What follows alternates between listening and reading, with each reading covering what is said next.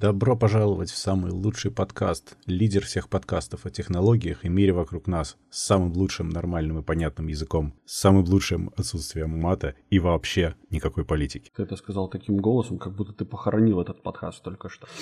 Я хотел такой парадный голос, ну да, ну да.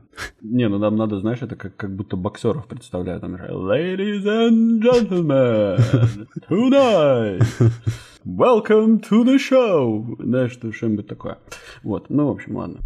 Доброго времени суток, уважаемые подслушатели. Вы слышите этот голос, а значит, в эфире подкаст GenYCast. Подкаст, в котором обсуждаются технические и околотехнические темы простым языком. И сегодня с вами в нашей студии повелитель железа и виртуализации Дмитрий из весенней Латвии. Привет. И медицинский инженер Юра и солнечный, но достаточно прохладный Мальт. И сегодня мы с вами обсудим новости, которые показались нам важными на этой неделе, а вы, в свою очередь, сможете обсудить их с вашими друзьями и подругами. Ну и заходите к нам в наш радушный телеграм-канал GenYCast, ведь там интересно каждый день. Ссылка в описании.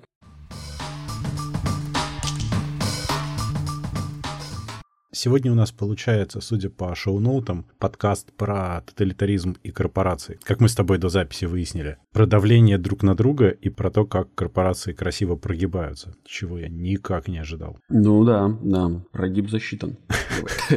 Помнишь, когда-то обсуждали, что корпорация легко может купить страну небольшую, там Amazon, например? Да, была такая замечательная новость. Ну такая, типа затравочка, так сказать. Ну да, но это рано или поздно происходит, там, с учетом всех этих разрешений. решений там создавать свои зоны и так далее. Но тут получается, что Россия, она покруче корпорации будет. Особенно Роскомнадзор. Ну, во-первых, они мастера ковровых бомбардировок вместо точечных ударов.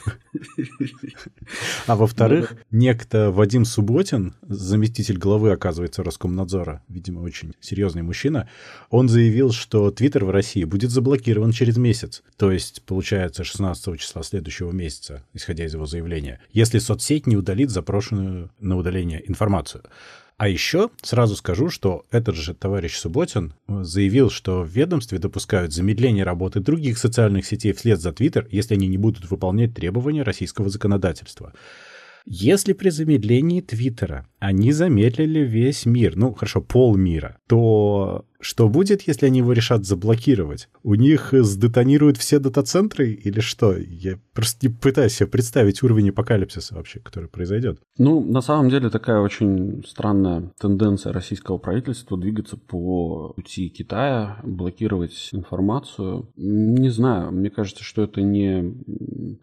Это не путь демократического государства, вот, и сразу же вспоминается ассоциация с железным занавесом, только теперь это будет виртуальный железный занавес. Огненный, ну, стена, да, огненная. Огненная стена. Вот. И да, конечно же, это какой-то такой очень стрёмный, на самом деле, стрёмная практика. Но это невозможно же. Ну, слушай, все возможно. Китайцы же это делают. Да, но у Китая... Мы же, помнишь, когда-то обсуждали. У Китая это было практически с самого начала, и они изначально строили все вокруг этого. В России придется перестроить конкретную инфраструктуру для того, чтобы это работало. Плюс Китай с самого начала делал аналоги сервисов. И китайцам сейчас не то чтобы сильно нужны западные сервисы. У них все и без этого нормально. Многие из них даже не в курсе об их существовании, и у них есть и социальные сети, и мессенджеры, и платежные системы, и все что угодно. У них все есть, потому что они это делали. А Россия пользуется западным. Это невозможно перестроить вот так просто. Ну, просто это и не будет. Это будет просто, как это, грубой силой, так сказать, сделано. Ну, а потом это даст некий скачок развитию российского программного обеспечения. Вот. Хотя что-то мне не верится в то, что это будет реализовано. Ну, что это вообще возможно реализовать за, там, не знаю, ближайшую даже десятилетие. Ну, это сжатые сроки слишком. Это ну, попытаться да, да. за пять-десять лет нагнать несколько десятилетий развития, так не получится. Mm-hmm. Не потому, что в России плохие девелоперы, вовсе нет, они отличные. Просто потому, что никогда не было цели сделать копии всего в мире. Я об этом. Ну да, даже если предположить, что план будет именно таким, то представь себе ситуацию, что Visa, MasterCard и другие какие-то платежные системы вдруг в какой-то момент оказываются за фаерволом. Мне легко это представить как работнику банка со стороны менеджмента всей инфраструктуры. Ты же понимаешь, что если такое вдруг произойдет, то у Германа Оскаровича Грефа произойдет небольшой сердечный приступ, потому что там буквально за несколько, там, за каждую минутку простое у него будут такие, знаешь, минуса отлетать. Это будет серия микроинсультов по количеству транзакций. Ну, знаешь, вроде, как пулеметная да. очередь инсультами. Да. Ну, в общем, как-то вот так вот это будет. И, конечно, да, в России они же придумали себе эту платежную систему, как она называлась? Мир? Мир? Не мир? Да, это все классно. Это на самом деле можно сделать. Это не хуже. Проблема не в том, что это нельзя сделать. Проблема в том, что мир уже не так устроен. И если ты уже являешься частью общемировой системы, то для того, чтобы перестать быть ее частью, неважно, в платежном смысле или в чем-то другом, но платежный такой наиболее очевидный, тебе нужно перестраивать намного больше, чем тебе кажется в первый момент. Тебе нужно перестраивать буквально все. Ну, так не да. получится. Просто да, взять да, да. и отключиться. Ну, слушай, а с другой стороны, может, мы чего-то не знаем, и они уже что-то уже сделали, и просто теперь пытаются подвести под это какую-то законодательную базу? Ну, я ну, не знаю. Мы не знаем про какой-нибудь э, к- КГБитер. Это такая дубинка с электрошокером или что? Нет, это аналог Твиттера в России. И КГКоин – это аналог биткоина, да? Ну, типа того, да. КГБитер. КГБ каждую секунду, да? Угу. Да фиг знает, ну, понимаешь, все это наверняка есть, просто оно никуда не взлетело, потому что оно никому толком не было нужно на фоне существования больших компаний. Но, с другой стороны, ВКонтакте, скажем, отлично работает, ну, как бы это клон Фейсбука по сути своей, не, ну, не по форме даже, а по сути.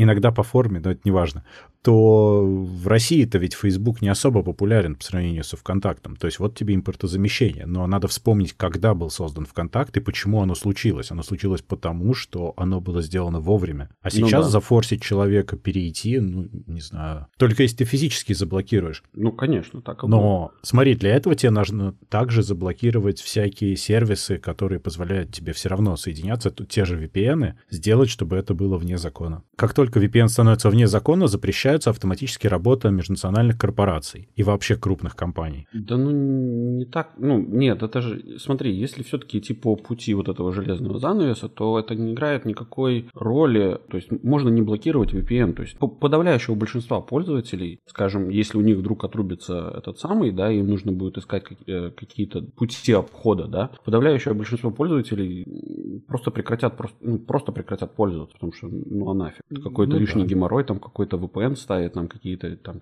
Ну, зачем это надо? А, ну, ты знаешь, мне кажется, вообще Россия не уникальна в этом отношении. В большинстве подобных стран, ну и, кстати, мы не исключение, процент людей, которые используют всякие современные сервисы, не так велик. Угу. И процент людей, которые используют интернет-банки, не так велик на самом деле. Поэтому среди этих людей, я думаю, найдется достаточное количество людей, желающих продолжить использовать то, что они использовали до этого, если им предложат хоть какой-то простой способ это делать. Поэтому там конкретно придется рубить топором. Просто создается этот самый, там вместо Фейсбука, короче, .com создается Facebook. Создается Facebook и делается редирект, короче. И просто клонирование странички с, с аккаунтами и так далее. Только и логотип вот. Другой еще. Да, и немножко, да, там с, с наручниками. Там просто меч продет между буковками так. И все. Да. Ну, слушай, это-то элементарно сделать. Редирект – это элементарно. Это то, как работает, например, в некоторых странах emergency banking такая штука. Ну да, да. То есть это нормальная ситуация, это просто типа аварийный случай. Если у тебя вдруг падает просто канал с миром, между странами имеется в виду, и ты почему-то не можешь соединиться с материнским кораблем, то у тебя локально все равно есть копия, чтобы люди тупо могли пользоваться вообще сервисом. А угу. потом она так или иначе синкнется. Ну и, конечно, в этой ситуации есть способ людей перенаправить на эту резервную копию для того, чтобы обычный клиент не заметил, собственно, сильное прерывание в сервисе. Поэтому то же самое можно использовать для редиректа людей на Facebook. Твиттер заявил, кстати, что глубоко обеспокоен участившимися попытками заблокировать и ограничить публичное общение в интернете. Кстати говоря, в российской конституции... Извини, ну, вот ну... кто бы, короче, вот кто бы вот гнал на, типа, участившиеся попытки заблокировать, так только не Твиттер, да, который, который, собственно, президента страны немножко выпилил. Ну, они выпилили за нарушение правил и за всякое нехорошее, и за то, что он Трамп. Там, возможно, у них есть в Terms and Conditions такой пункт, если вас зовут Трамп, то, да, короче, извините. Ну, знаешь, я скажу, что в Российской Конституции есть такой малоизвестный пункт про свободу слова, выражение мыслей и так далее. Не очень популярный нынче. Ну, там разве поправками его не убрали, этот, этот пункт, нет? Я не знаю, честно говоря. Я опять, я не хочу в это лезть сильно. Я не думаю, что базовые права человека можно так легко убрать. Не знаю, не разбираюсь. Не хотел, точнее, во... Смотря, смотря во имя чего. Ты не забывай, да? То есть главное, главное красиво продать. Во имя Луны, конечно. Как, как еще-то. Да. Так, кстати, что важно, я тут посчитал, что Роскомнадзору уже не нравится три тысячи сто шестьдесят восемь материалов в Твиттере, и это за несколько лет. Это твитов количество. Им, кстати, еще не нравится, например, эм бэ ха-медиа, которая Ходорковскому принадлежит. Но тут важно понимать, что три там, тысячи с чем-то, это кажется большой цифрой до тех пор, пока ты не понимаешь, что в сутки публикуется пятьсот миллионов твитов в среднем, то есть их не устраивает шесть десятитысячных процента дневного объема. А если брать за несколько лет, то это даже с микроскопом не углядеть этот процент. То есть это просто цирк на самом деле с конями. Не, ну, боже мой, во-первых, ты, ну, это, это не совсем такая, ты знаешь, это вот есть типа ложь, есть наглая ложь, а есть статистика, да? Вот, вот, okay. То, что ты привел, это, это как раз, ну, такая не очень... Не очень наглая такая... статистика. Да, это очень наглая статистика, потому что, во-первых, нужно посмотреть, сколько всего это делает, ну, сколько этих твитов делается, ну, как бы на русском языке. И мне что-то кажется, что... Вот давай это возьмем сотую миллион... часть. Какая разница? Да даже, даже не сотую, мне кажется. Ну, какая ну, разница? Ты... Даже если это шесть десятых процента или там шесть процентов от дневного объема, а они это за несколько лет хотят удалить. Ну, ну в течение это... нескольких лет. Ну да. Ну, камон. Ну, да. Нет, ну ты попробуй в китайском самом гугле про революцию боксеров. Как или нет, там другая история. Поискать. Еще раз.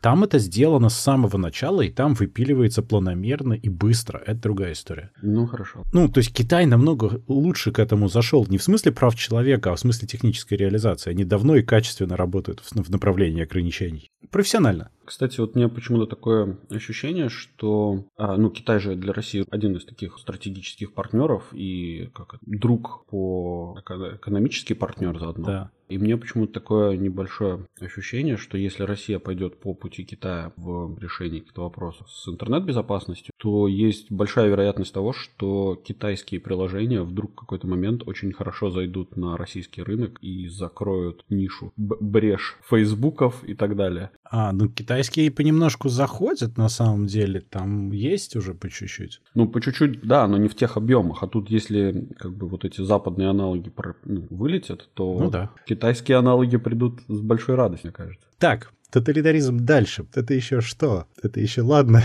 Пошли mm-hmm. дальше. Давай, чем дальше мы... в лес, тем больше тоталитары... Да, да, да. В общем. Дима заговариваться начал. Меня пугает это все. Меня не просто это пугает, я начинаю больше ценить пребывание в Европе с каждой такой новостью, если честно. Ну, а как же скрепы, Дима? Как же скрепы? Да... Скрепляют вообще нормально. Ну... Это ваша гейропа. Ну ладно, давай, все, погнали. Это ваша, моя ближе к нормальной. Я, я не знаю, что у вас там творится, границы закрыты, я съездить не могу, я не берусь судить. Так вот, Минцифры хочет обязать производителей смартфонов устанавливать в браузеры российский поисковик. Это, опять же, ничего нового, но тут суть-то в том заключается, что в какой-то момент на Андроиде, в Хроме уже появился такой выбор, их уже продавили, и можно выбрать Яндекс или Mail.ru вместо Гугла. В семнадцатом году еще. А сейчас вот с первого июля российским пользователям нужно будет предоставить возможность выбирать поисковую систему по умолчанию. Я так понимаю, что к Apple это тоже вполне относится. По сути, они хотят опять вместо рынка порешать, что делать, и продвинуть Яндекс. Ну и Mail.ru, вероятно, тоже, но в первую очередь Яндекс. Это какая-то совершенно болезненная ситуация, в которой государства, разные, кстати, не только Россия, периодически разные государства это делают, пытаются вместо рынка отрегулировать происходящее и кого-то заставить быть лидером. Это невозможно сделать в нормальной ситуации. Ты можешь запретить использовать что-то другое физически, ну вот путем железного там занавеса, но ты не можешь сделать сервис лидером, потому что ты этого так захотел. Только путем запрета. Ну, мне кажется, здесь, здесь на, наоборот. Здесь не, не запрет, здесь именно стимуляция. То есть здесь попытка простимулировать. В России и так Яндекс же нормально использует, все окей. Ну да. Нет проблемы, мне кажется, в целом, что его не используют. Это довольно-таки доминирующая вещь в России. Просто там ребята посидели, порешали и поняли, что, например, на мобильных приложениях Яндексом пользуются хуже, чем Гуглом, например. Как бы решили немножко подвинуть мобильные платформы заодно. Ну, просто... Слушай, ну, знаешь, когда ты приезжаешь в Россию, например, ты все равно будешь пользоваться, скорее всего, Яндекс.Картой, например. Конечно, да. Что я, например, и делал, да, и всякими такими вещами. Поисковик у тебя будет э, по дефолту тогда Яндекс. Ну, тебе будет так проще. И большинство так делает. То есть Google карты, Apple карты в этом плане там отстают по объективной вполне причине. Потому что Яндекс просто сделал лучше. Ну да. Ну да, и все. Да. А зачем решать за рынок, когда вот это так работает? Ну, я думаю, что это просто идет все на, в, одной, в одной волне на фоне того, что нам нужно, типа, продвигать свои технологии, вот этот вот вычеркнуть Запад из нашего мира, и так далее, и так далее. То есть, ну, мне кажется, что это именно в эту сторону. Главное, чтобы шале только не забрали, а так все нормально. Мне, мне кажется, что это именно вот на фоне. То есть, это не основная причина. То есть, основная причина совсем другая. Они не пытаются сделать лидером Яндекс, они пытаются просто убрать другие сервис-провайдеры из умов граждан. Ну, в первую очередь, наверное, потому что Яндекс очень подцензурный, у них и выхода нет, и они вполне соблюдают. А западные компании, как мы видим, могут сказать, что... Ну и нет. С чего это мы должны удалять, если мы не хотим удалять? Кто вы нам такие? Ну, слушай, как показывают тут э, новости чуть ниже, не все прогибаются, так сказать. А, ну тут, слушай, да, это переход, собственно, к следующей новости, что... Вай... Ну, новость неправильно была сформулирована в большинстве заголовков. Она была очень правильно сформулирована в англоязычных заголовках. Дело в том, что Apple частично прогнулась для того, чтобы продавать свои телефоны в России. И mm-hmm. они при этом не согласились устанавливать российский софт сразу, нету преинсталла. Они согласились на первой активации Apple'овского телефона, купленного в России, то есть эр эс тэ-шного, очевидно, угу. показывать экран со списком приложений, по сути, как рекламу, чтобы люди могли выбрать. Если они хотят, поставить сразу. Но они их не преинсталят, и ты можешь отказаться. То есть они тебе просто предлагают установку из App Store же. Ну, это хорошее решение. Да. Ну, в том смысле, что они вроде как бы и соглашаются выполнять, соответствовать, да, закону, и в то же самое время и как бы не запариваться, ну, не нужно запариваться на тему того, что типа, надо какой-то софт предустанавливать. Ну, им не нужно делать, во-первых, разные версии, чего бы то ни было. Им нужно ну, всего да. лишь по типу активации, по локации активации, по показывать этот экранчик. Это решается не на телефоне, а на серверной стороне. Ну да, да. Хотя, мне кажется, для Apple и не такой большой геморрой, короче, взять и дополнительно что-то предустанавливать. Они не могут этого сделать принципиально. Если они это будут делать, это будет прецедент для всех стран. Они могут это показать да. рекламу, да, окей, но... ну, не такую условно рекламу, но мотивированную там тем, что этот сервис более качественный для там локальных пользователей, вот эта вся фигня. Но предустановить это будет очень плохой прецедент, мне кажется. Смотри, у Apple, например, есть разные версии телефонов, да, для разных регионов, да, uh-huh. региональные локации. И, например, в вот эта вот локация, которая Канада и Япония, у них обязательно, ну, то есть ты не можешь, например, выключить звук фотографии. Нет, но это законодательно определенно определяется, окей. Но это не предустановка софта, это комплаенс с какими-то локальными законами, но не очень сильно меняющий суть системы. Ну, это такое, как бы это, с этим можно спорить, просто все, все зависит от того, как посмотреть на эту регуляцию, да, то есть на эту... Г- нет, ну, конечно, это тоже прогиб, безусловно, что уж тут говорить. Ну да, но с другой стороны... Нет, ну, они красиво, на мой взгляд, тоже вышли из ситуации, поэтому, конечно же, надо поаплодировать их. Они сумели, да, они сумели как-то вот и согласиться, и одновременно, и не сильно все-таки прогнуться, так, чтобы это не было для них слишком опасно. Ну, как мы уже много раз выясняли, в больших корпорациях юристы не зря свой хлеб едят. Кстати, вот интересно, вот ты когда... Я, я просто не в курсе. Вот э, ты в телефоне в своем открываешь браузер, начинаешь сразу же в поисковой строке что-то искать.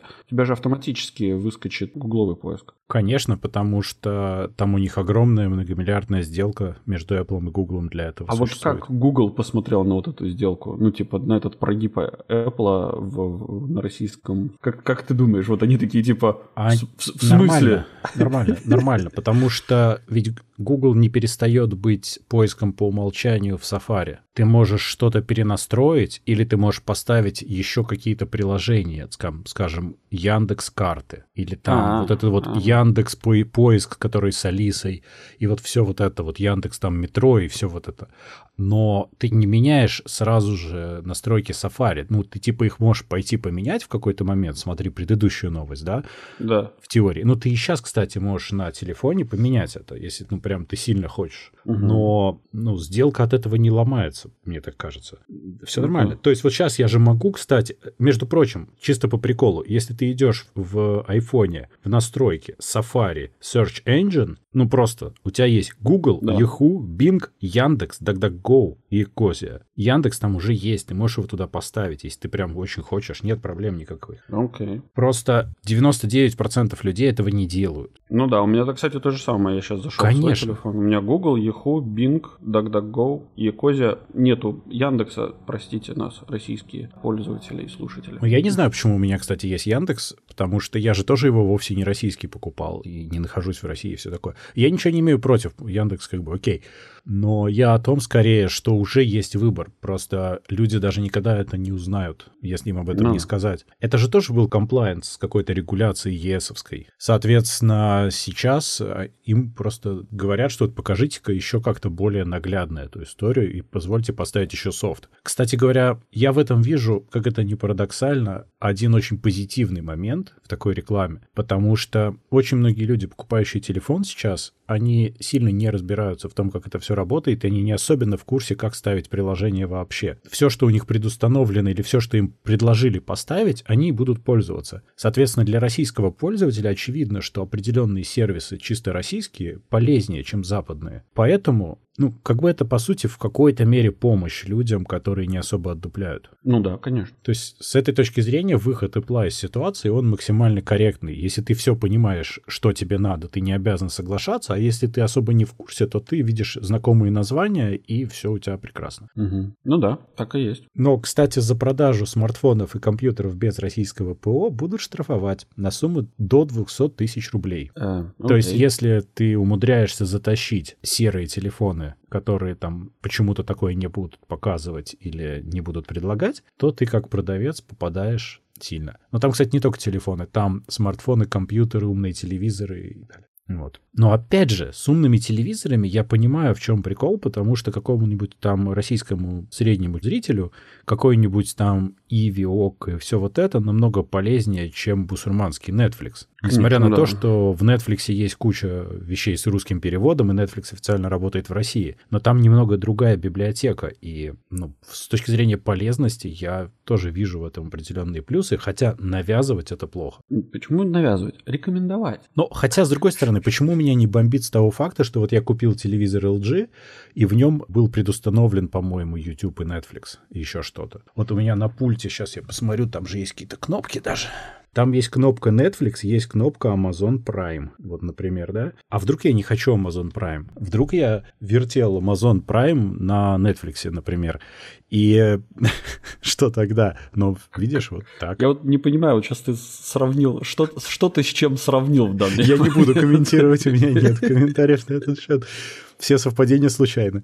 Ну да. То есть это на самом деле то же самое. Это, ну, я понимаю сейчас, что, может быть, нет смысла бомбить. Это то же самое вообще. Нет разницы-то. Ну, конечно, нету, да. Ну, то есть в целом у меня тоже, кстати, этот сейчас этот бокс этот андроидовский, если не ошибаюсь, от Xiaomi. Там тоже на пультике и Amazon Prime, и Netflix. И это, в принципе, ну, мне кажется, что это в тот момент, это самые популярные сервисы были, и они просто сделали под них все. Я бы еще хотел, чтобы там была кнопка YouTube, кстати. Да, но, видимо, Google не занес. Хотя, блин, Google занес Xiaomi, когда разрешил им пользоваться своей платформой. Mm, наоборот. Xiaomi занес Google за лицензии. Ну, да. Вот. А Google сказал, ладно, ладно, наши восточные друзья, так уж и быть. Но только что в последний раз.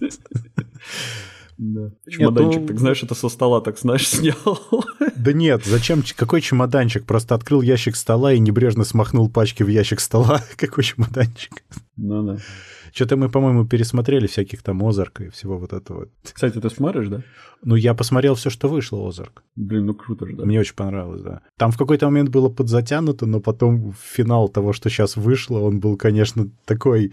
Мы, главное, до конца серии гадали, что сейчас будет, что сейчас будет, кто кого, и тут такое... Да, и тут так. Хитро развернуло. Окей, хорошо. Так, насчет корпораций. Тут, кстати же, мы обсуждали много раз. Мы вообще, между прочим, мы очень много чего обсуждаем очень к месту и сильно заранее. То есть, когда что-то происходит такое, я очень часто вспоминаю сейчас, что вот мы там несколько месяцев назад говорили, что так и будет. Угу. И это обсуждали, потому что вот мы внимательно, на самом деле, на это смотрим. И любопытно. Любопытно такое подмечать. Пророческий подкаст. Да. Навангуем вам сейчас. Окей. Так вот, Google вслед за Apple вдвое снижает комиссию для разработчиков, но там комиссия, как она в Google Play снижается до пятнадцать процентов, начиная с июля, для компаний, у которых годовая выручка меньше одного миллиона. И потом тридцать процентов уже только свыше миллиона. Это примерно то же самое, что Apple сделали. Mm-hmm. И вот это вот лицемерное, что нововведение сыграет на руку девяносто девять процентов разработчикам, ну это, конечно, да, но камон, они типа ничего не зарабатывают. Потому что вот этот один процент — это как раз те колоссальные разработчики колоссального размера, которые приносят девяносто девять целых девять десятых процента денег всему. А mm-hmm. все маленькие, ну да, их немножко как бы разгрузят. В целом это очень, опять же, прикольно, несмотря на мотивацию, а мотивация очень простая. Это вот эти все жесткие иски к компаниям, Google, Apple и так далее. И они просто таким образом красиво прикрываются. Но в целом это как бы хорошо, потому что маленьким компаниям они облегчат жизнь. Это все равно, что послабление по налогам для маленьких компаний ровно так же работает. Слушай, ну это стимуляция рынка. Да, это да, хорошо. Да. Очень. Единственное, что мне почему-то кажется, что для таких глобальных маркетплейсов, как Google Play и Apple Play, Apple, Apple, как он называется? Apple не Play, Apple, Apple Store, Store. Вот. Там не Apple играют, Store. Там серьезные пацаны. Да.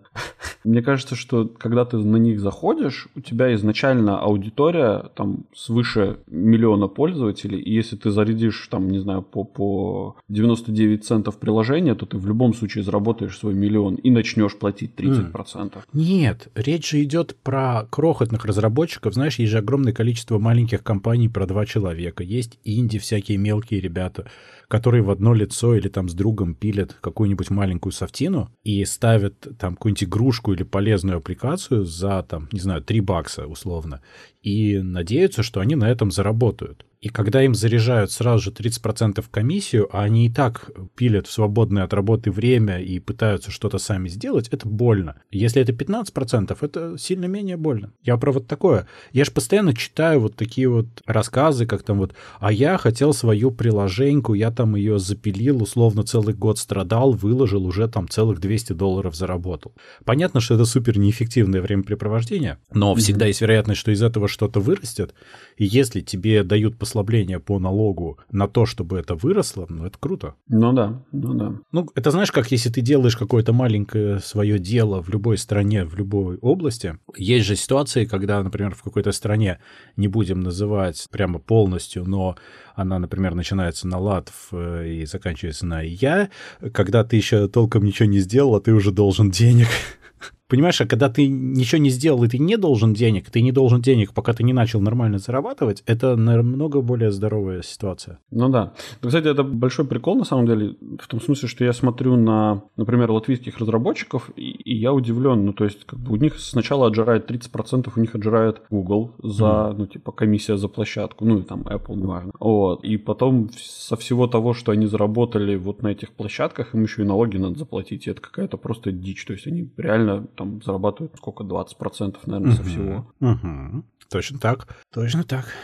Но это во многих странах так. Просто у нас еще налог довольно конский на все, к сожалению. Ну да, да, да. Поэтому, блин, мне кажется, что если ты решил стать разработчиком, то тебе сразу нужно регистрировать компанию где-нибудь, не знаю, в этом, в би ви ай или в каких-нибудь там, не знаю, островах. Сейшельских. Сейшелах, да, на Сейшелах. Там хорошо, на Сейшельских островах. Я не буду говорить точно, но я могу сказать, что многие люди, в том числе из Латвии, оценили Сейшельские острова. Серьезно? Нет. Нет, ну нет, я, я как бы я понимаю, что так оно и должно быть, мне кажется, просто я удивлен. Это мое личное ощущение, которое ни на чем, конечно же, не основывается. О, хорошо. Уговорили. Насчет тоталитаризма. Ты должен эту фразу сказать на латышском языке, потому что гражданин майор, который нас слушает, извал сеневым ДНС. Слушай, гражданин майор в Латвии нормально понимает по-русски, я думаю, если надо. Ну да. Ну, в общем, по поводу тоталитаризма, некоторые компании сразу поступают правильно. Да, да. Вот Илон же, Маск, помимо, кстати, того, что у него снова Falcon X успешно слетал и еще там спутников доставил, но про это уже даже нет смысла говорить, потому что это уже который раз, это уже рутина. Да-да-да, вот, вот что ничего не можно. Произошло. Да, да, он просто хорошо слетал, ничего да. не произошло.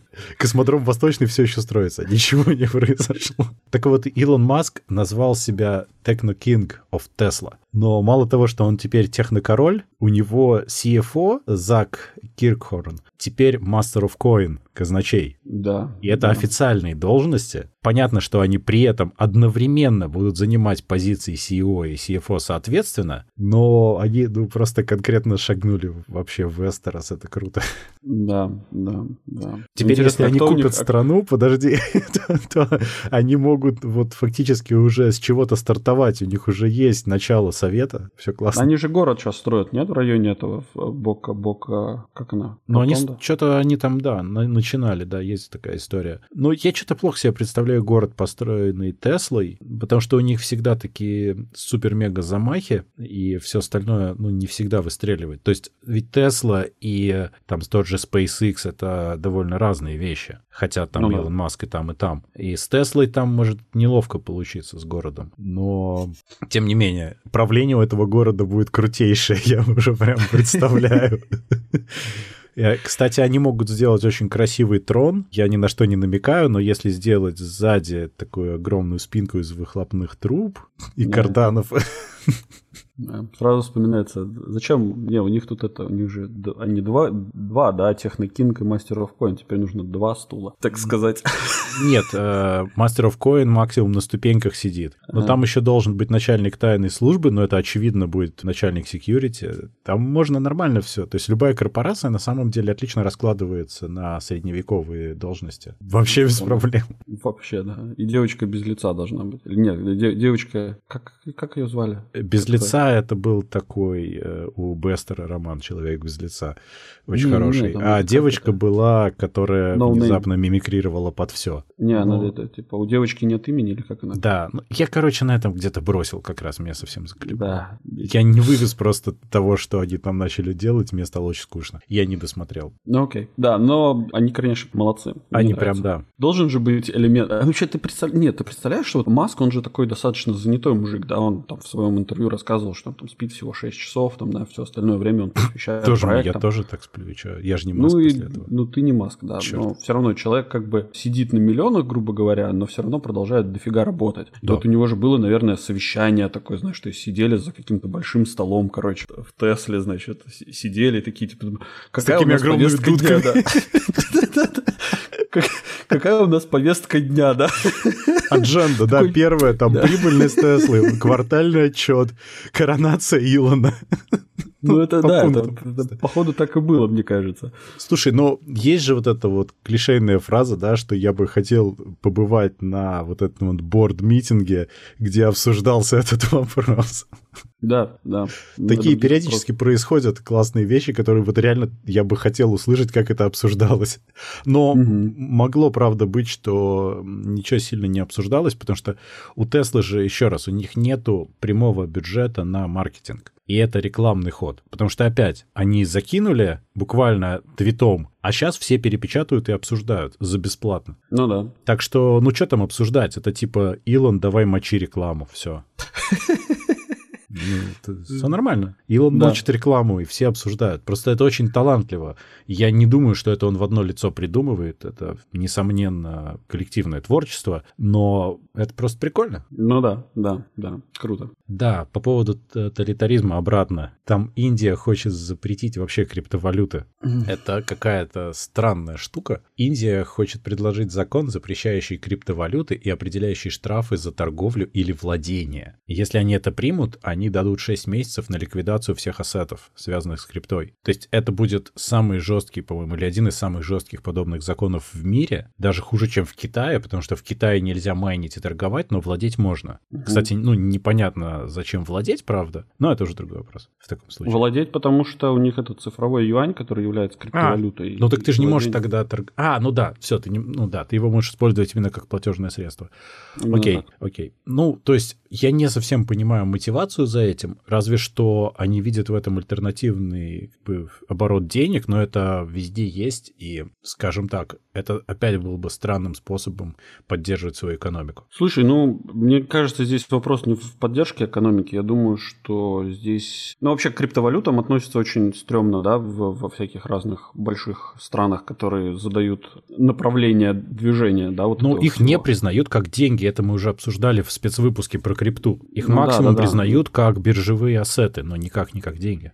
Смотри, я к чему это говорю? Я конкретно буду без намеков. В общем, вся валюта нашего мира сейчас плюс-минус привязана к доллару. Да? Если у доллара появился конкурент достаточно сильный, а мне кажется, что криптовалюта сейчас в данный момент это очень такой серьезный конкурент или потенциальный конкурент, то нужно попытаться его задавить в зачатке, ну или хотя бы на полпути. И так как, возможно, Индия владеет вот таким ну, большим достаточно оборотом. И административным ресурсом, несомненно. Да, и то есть ну, как бы у меня есть мысль такая, что, возможно, кто-то из США прилетел в Индию, сказал, ребят, слушайте, а давайте мы каким-то образом порешаем. Говори прямо, из масонской ложи, все нормально. Да-да-да-да, вот это вот, все эти заговоры. Ну, короче, может быть, просто США пытаются защитить свой рынок немного. Слушай, ну, да, звучит рационально. Не только США, я думаю, что каждая страна в этом заинтересована, на самом деле. Каждая страна, которая производит эмиссию денег в целом. Угу, угу. Естественно, они в этом заинтересованы, потому что они теряют монополию. Таким образом. Да. Но криптовалюта, на самом деле, она даже не на полпути, потому что она настолько волатильна, любая, тем более биткоин, ну, вообще любая криптовалюта, что вообще любая, да. Очень сложно ее использовать как реальное что-то. Деньги не так сильно колеблются. Ну, да. То есть они, конечно, падают, все деньги падают, мало чего растет, но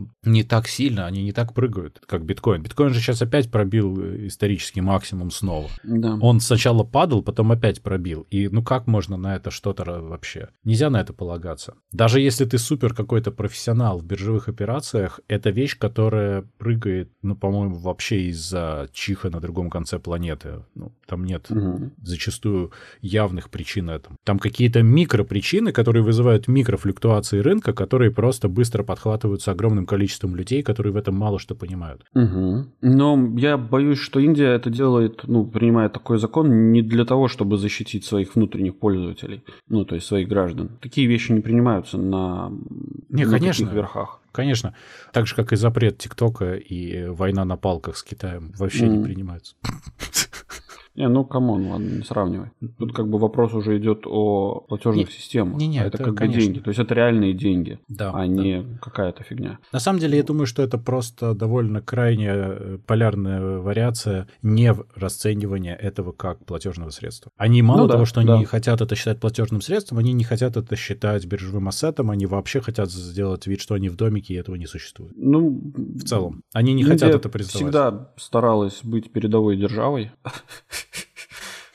Если так можно сказать, идти в ногу со временем, так сказать, и принимать для этого популярные решения. Но мы же не будем шутить про разрешение владения биткоином на основе кастовой системы, да? Ну, да. Окей. Не будем. Мы не будем. Тогда давай похвалим испанцев лучше. Испанцы, да. Испанские власти запланировали ввести четырехдневную рабочую неделю, но пока экспериментально. Это, кстати, просто распространяется только на несколько регионов. Да-да-да, это же эксперимент. Но это уже эксперименты, которые рассматривались во многих странах. Просто Испания решила это прямо вот в жизни затестировать как надо. И они хотят запустить осенью на порядка двести компаний, что транслируется примерно в три-шесть тысяч работников, чтобы они могли проводить меньше времени в офисе. Я вот, наверное, думаю, что home office тоже считается все-таки, без уменьшения зарплаты. Это проект на три года и всего, кстати, на пятьдесят миллионов евро. То есть в контексте страны это ну, не такая огромная сумма. Смысл в том, что сначала будут покрывать в первый год сто процентов затрат компаний на вот это вот. На второй год пятьдесят процентов и тридцать три процента на третий год. То есть чтобы для компании это не было там сильно болезненным экспириенсом. На всякий случай. Вдруг что-то пойдет не так. И в принципе, ну это офигительно. Потому что я могу сказать, что вот этот вот эмпирический закон, что работа занимает столько времени, сколько ты на нее выделяешь, это абсолютная правда. И если у тебя больше времени, ты мало того, что будешь больше работать, ты еще, скорее всего, не будешь работать эффективнее, ты будешь просто работать дольше. Если это не касается копания земли лопатой, сразу отмечаю. Смотри, по мне, мне кажется, опять же, не знаю, идея перехода на четырехдневную рабочую неделю, она бессмысленна абсолютно, потому что человек должен сам определить, сколько он хочет работать, и работать, соответственно. Mm-hmm. А то, что вот мы с тобой занимаемся работой на ставку, ну, то есть, если мы рассматриваем это все как работу, как это, работа ставка... За зарплату, фактически. Да, нет, подожди. Ну, у тебя у нас фиксированная ставка, ставка с зарплатой. У нас фиксированная ставка. Да, да. А если у тебя сдельная заработная Нет, плата... Нет, другая да, история. Есть, это другая история совершенно. Это совершенно другая история, но если мы рассматриваем нашу ставку, как нам платят вот столько денег за столько часов нашей работы, неважно, мы работали или не работали. Но у тебя ставка повысится в итоге же просто, а часы понизятся. Конечно. В результате окей. этого действия. Но мне кажется, что вот эта вот ставочная система, она неправильная. И сейчас я объясню, в чем Ты дело. Ты хочешь смотри. Сдельную систему? Ну, в целом, да. Слушай, ну, смотри, ставочная система, да, наверное, она в чем-то неправильная, но сдельная система намного сложнее в менеджменте. Намного. И она да. под, подразумевает очень сложную постановку задач и контроль задач. В то время как, когда у тебя есть ставка, тебе могут сливать задачи в неограниченном количестве. Но это приводит к тому, что в особенности в условиях современных, когда ну, большинство людей, которые могут работать из дома, они работают из дома, они творят всякую дичь. Ну вот мне, например, от партнеров вчера пришел имейл в двадцать три сорок пять. Ну, естественно, я спал в это время уже. Но, камон, то есть, понимаешь, люди реально сидят и работают там ночью, еще когда-то. Это не делает их работу эффективнее, потому что этот e-mail, он был просрочен на два дня, я его ждал два дня назад, эту информацию. Понимаешь, то есть это не сделало работу эффективней. И фактически здесь это легализуется, этот факт. Не факт я работы сверхурочной этой, а факт того, что на самом деле не имеет смысла такая переработка, потому что это значит, что ты всего лишь не вывозишь сделать это вовремя. Ну да. Ну, вот. Я... Нет, подожди, я говорю про эффективность труда. Я Она у тебя том, либо что... повысится, либо ты пойдешь землю лопатой копать. Вот о чем. Ну да.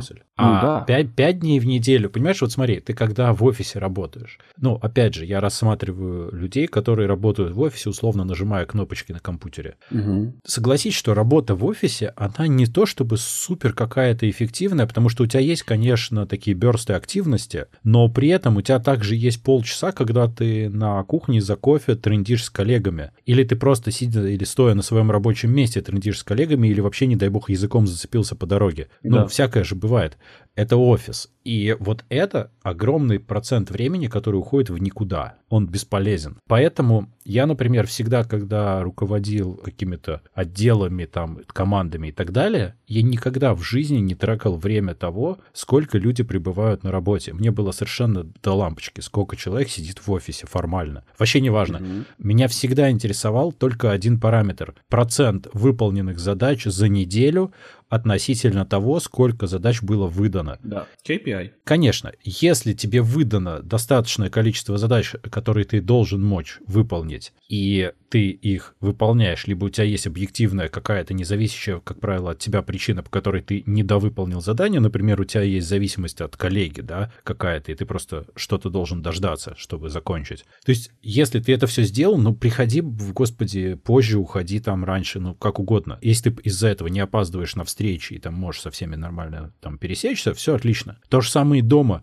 Совершенно неинтересно, сколько ты времени сидишь за компьютером. Интересно, чтобы ты сделал свою работу. Да, и сейчас я тебе, ну, смотри. Но окей, это ставка хорошо. Все равно, это же не издельная работа никак. Да, хорошо. Помнишь, я не помню, рассказывал, не рассказывал в этом подкасте, но вот буквально некоторое время назад у меня был разговор на эту тему, я не помню с кем, ну не суть. Помнишь, были скандалы в Китае про Qualcomm'овские, если не ошибаюсь, Qualcomm, что там китайцы работают в невозможности невыносимых условиях, по три, типа там на, на там, какие-то непонятные шифты у них, там а. очень длинные, работа. Слушай, я не страшная. помню, я не помню, был ли это Qualcomm или кто-то другой, по-моему, это даже было несколько, это был Foxconn, Fox, точно. Foxconn, Foxconn, да. Foxconn. И еще какая-то компания тоже, да, там прям жесть какая-то была, да. Да. Ну, пять вот, смен а... и, и, и по семьдесят пять угу. часов, да. Да, и люди после этого шли в бараки, короче, и те ложились на кровати освобожденные, типа, предыдущей, ну, типа, смены, которая ушла на их место и так далее. И все бы это было неплохо, да, то есть это вот мы с нашей точки зрения, с наших европейских ценностей смотрим на это и говорим, о боже, какой ужас, это нечеловеческие условия. Но если ты спо- спросишь людей, которые работают на этой, собственно, на этом заводе, и скажешь им, что, типа, ребята, вы, конечно, извините, сейчас у вас работаете пять смен, но нам тут запретили, и теперь вы будете работать две смены. Они скажут, вы что, офигели? Э, да. Нам деньги надо зарабатывать. Кто нам заплатит за это, за все? Я тебе больше скажу. На этих заводах там была плюс одна смена, когда они работали неофициально, и потом это же был весь этот контрафакт, который продается на Алиэкспрессе. Mm-hmm. То есть mm-hmm. они умудрялись еще потом работать, после да. работы. Да. Не, это все понятно, но я же не говорю про страны, где такие условия труда, где в первую очередь нужно исправлять эту ситуацию. Это же сначала нужно исправить. А во-вторых, я не говорю про работу hands-on, вот прям настолько. Ведь четырехдневная рабочая неделя в первую очередь касается бездельников типа нас. Спасибо. Да я как бы самокритичен. Я вчера, между прочим, до одиннадцати часов вечера работал, если что. И это не потому, что я не успевал. Слушай, ну я то, как я вкалываю с начала февраля, я не буду говорить, это жесть полная. Там вообще, то есть в семь тридцать начало и вечером, ну как сложится уже. Угу. Но это, опять же, не потому, что я не успеваю, потому что вот так получилась такая нагрузка, я все надеюсь, что это разрулится там со временем. Есть какие-то планы, чтобы оно разрулилось, да? Это не потому, что я ленюсь все остальное время. Но речь-то о другом. Речь о том, что в среднем, в среднем мы все-таки так не работаем. И в среднем, если взять там какой-нибудь годичный срез, у нас довольно большой процент, у нас, как у типа сотрудников, такого более или менее айдл времени, когда ты не то чтобы сильно много делаешь. Ты можешь расслабленно отвечать на мейлы, расслабленно какие-то документы читать, перепроверять и писать и так далее. Ну, у тебя не то чтобы там дофига горит, особенно когда ты в большой корпорации, это нормальная ситуация. У тебя есть там, не знаю, набор документов, которые тебе нужно перепроверить, там какие-то написать и что-то там... там поотвечать, и что-то там заапрувить, и все. То есть это нормальная ситуация, ты это делаешь, ну, без особой спешки. И почему бы тебе не сделать это в чуть-чуть более короткий срок и быть чуть-чуть более эффективным в этой всей лабуде? Ну, то есть ты считаешь, что четырехдневная рабочая неделя повысит эффективность работников? То есть они будут выполнять тот же самый объем каких-то задач, просто в более короткие сроки? Я думаю, что она это сделает путем того, что она их поставит в условия, где им придется это делать. Потому что объем задач у тебя не уменьшится, а время Время, выданное на это, у тебя уменьшится. Тебе дадут пряник в виде дополнительного выходного и не уменьшения зарплаты. А кнут — это то, что ты должен все равно эту работу сделать. Ну, я хочу посмотреть на эти профсоюзы, которые скажут в какой-то момент, что, типа, вы что, офигели, нам столько... Типа, если раньше у нас было столько времени, ну, там, не знаю, на, на двадцать четыре часа больше на выполнение всех этих задач. А теперь на восемь, зажимаете... давай не будем себя обманывать. Ну, хорошо, ладно, на три. Формально-то ты работаешь восемь часов в день. Мы же все прекрасно знаем, что с семи утра до одиннадцати вечера восемь часов. Ну да. Не, ну что... Ну да, ну как бы вот как-то это так будет, мне кажется. Ну фиг знает. В какой-то ну, момент так... сбунтуются, и, или же просто все просто забьют и скажут, типа, нафиг надо. Или будут работать овертаймы и будут говорить, теперь платите нам дополнительно. Это, кстати, знаю, нормальная как... дырка. Но слушай, тут есть два варианта. Либо эти испанцы, они просто горячие ребята, и они опять выйдут на площадь и что-нибудь разобьют, что очень вероятная ситуация. Да. Либо этот эксперимент сработает, либо он провалится. Но на это эксперимент. Они же поэтому решили взять довольно маленький срез, выйти делить на это деньги и посмотреть, что будет. Ну, слушай, ну этот же эксперимент, по-моему, проходил в Швеции, если не ошибаюсь, или в Финляндии, где они там хотели то же самое сделать. Я не помню насчет такого эксперимента, но я зато помню успешные эксперименты по гарантированному доходу. Вот это да. было. И они да. сработали, хотя это не очень интуитивно. Кажется, что если тебе давать гарантированный доход, ты будешь лениться. Ну, просто потому угу. что ли... человек ленивая тварь в целом. Да, но на самом деле далось больше свободы. Да, ты, ты начал себя чувствовать более спокойно. То есть люди, которые участвовали в этом эксперименте, у которых до этого даже были проблемы с поиском работы, они реально нормально нашли работу и нормально все у них пошло, потому что они mm. перестали чувствовать это адовое давление, потому что у них забота о именно просто банальном куске хлеба пропала. Mm-hmm. У них не было mm-hmm. проблемы, что если они сейчас не найдут работу, они умрут. Здесь может быть похоже, ну не в смысле это та же ситуация, но может быть похожая ситуация в плане неожиданного выхода, ну выхлопа с нее. Я довольно оптимистично на эту тему на самом деле настроен. Хорошо, давайте будем следить дальше за этим интересным развитием событий. Давай тогда про то, что нужно делать, когда у тебя четырёхдневная неделя и гарантированный доход. Играть в игры, конечно же.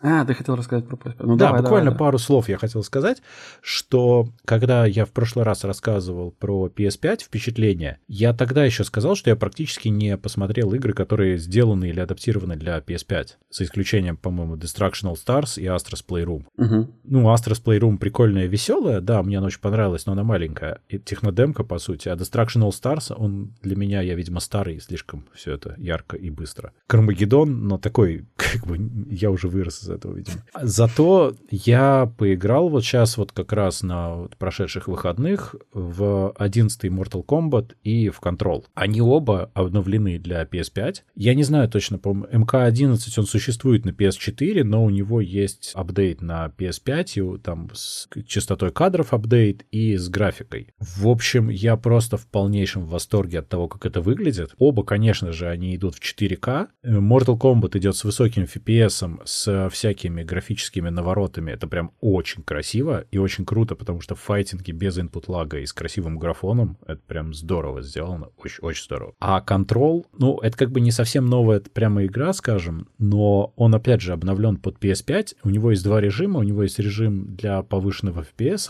и режим улучшенной графики. Я, естественно, играю с улучшенной графикой, и там лок на тридцать эф пи эс, вроде мало, но когда это стабильно, у тебя нет никакой проблемы. Угу. С рейтрейсингом, со всеми делами, все отражаются очень красиво. Они, конечно, переборщили чуть с отражениями и с блестящими поверхностями. Очень хотелось, наверное, показать, как это выглядит.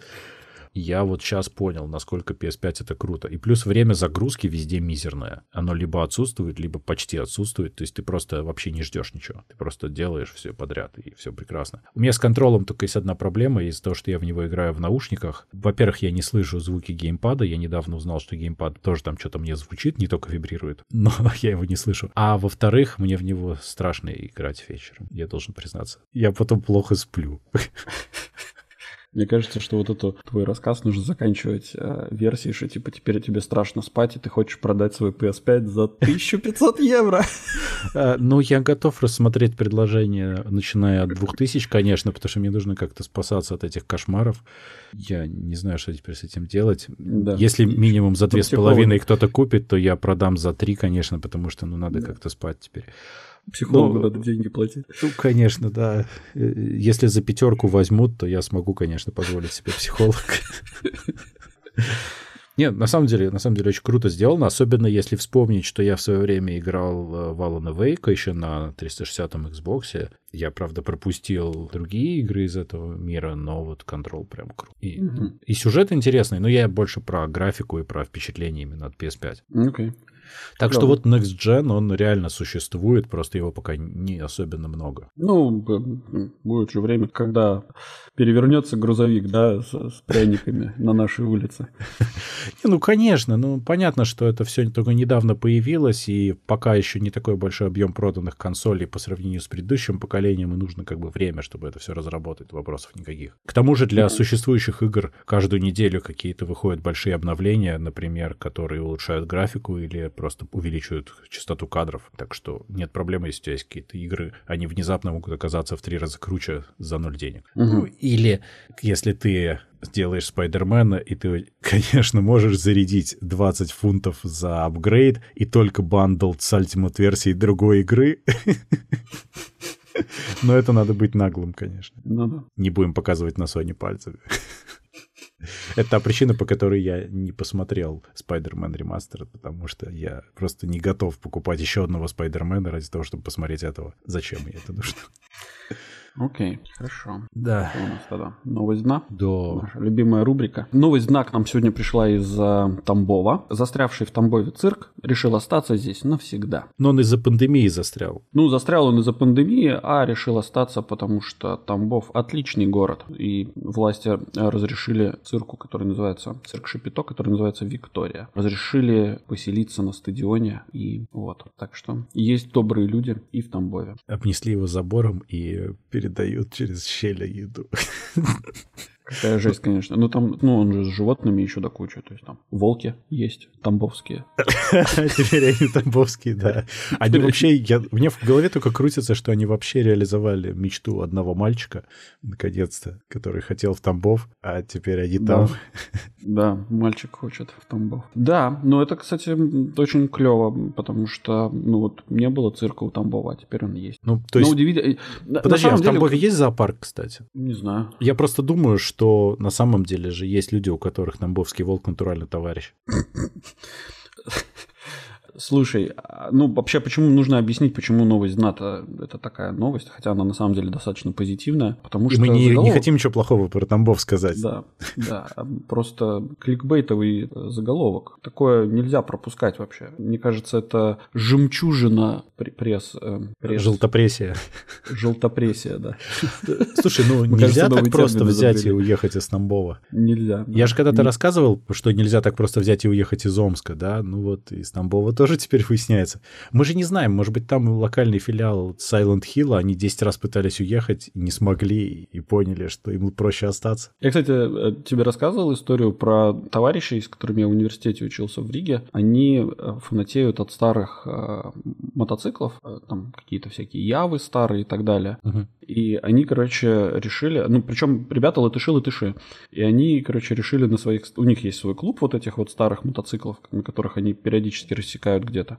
Вот и они решили на этих мотоциклах поехать до Байкала, типа искупаться в Байкале. И, короче, mm-hmm. а- они выехали, и вот я реально следил за ними на Фейсбуке, потому что это было просто какое-то... Они столкнулись с российскими реалиями, что ли? Российские реалии, на самом деле, им офигенно, ну, подспорье было, да, то есть, потому что люди там все-таки более или менее отзывчивые, да, в да, России. Да, это правда. Тем более, вот, ну, типа, когда какая-то вот такая вот, ну, фигня происходит. Кор- короче, в общем, первый, первые проблемы у них начались, они еще из Валмеры не выехали. Чтобы ты понимал, у них мотоцикл, первый мотоцикл сломался, когда они выехали из, из Валмеры только. Да, ага. То есть они еще даже до границы с Латвией не доехали. Вот. Второй раз у них мотоцикл сломался с той же самой проблемой. У них там с коробкой передач, короче, шестеренка там вылетает постоянно, вылетала куда-то. Вторую шестеренку они поменяли где-то под Москвой. Потом, ага. ну, короче, в общем, в общей сложности они проехали до Уфы, что, в принципе, достаточно далеко. Это очень даже нехило. Там у них сломалась последняя шестеренка, которую они с собой взяли. Ага. И я там ребятам тоже с, с помощью моего товарища из Уфы помогал найти каких-то местных упоротых фанатов-байкеров, короче, которые помогли им тоже там с, с деталями, запчастями, в общем, починили мотоцикл, поехали. Они, в общем, доехали до Байкала, но обратно они вернулись уже своим ходом, потому что мотоциклы их сказали: прощайте, ребята. К чему я это все рассказывал? Потому что из России, в принципе, сложно уехать. То есть въехать в Россию еще как-то можно, а вот уехать оттуда тяжело. Можно закруглить к началу выпуска, что стараются, чтобы и трафик не заходил и не выходил из России. Да. На этой замечательной новости мы с вами прощаемся. Напоминаем, чтобы вы не забывали подписываться на наш подкаст по ссылке в описании или ищите нас на основных подкаст-площадках интернета, таких как Google Подкаст, Apple Подкаст, Яндекс.Музыка, Castbox, Spotify, SoundStream и других. Обязательно рассказывайте о нас вашим друзьям, врагам, коллегам и просто людям на улице. Ставьте нам хорошие оценки, а также оставляйте ваши комментарии, критику и предложения, которые будут греть наши сердца всю эту неделю до следующего выхода вашего любимого подкаст-шоу GenYCast. А если вы хотите поддержать этот проект рублем, то вы также можете это сделать, став нашим патроном по ссылке в описании. Сегодня вместе с вами завтракали или обедали Дима из Латвии. Пока. И Юра с острова Мальта. Всем пока.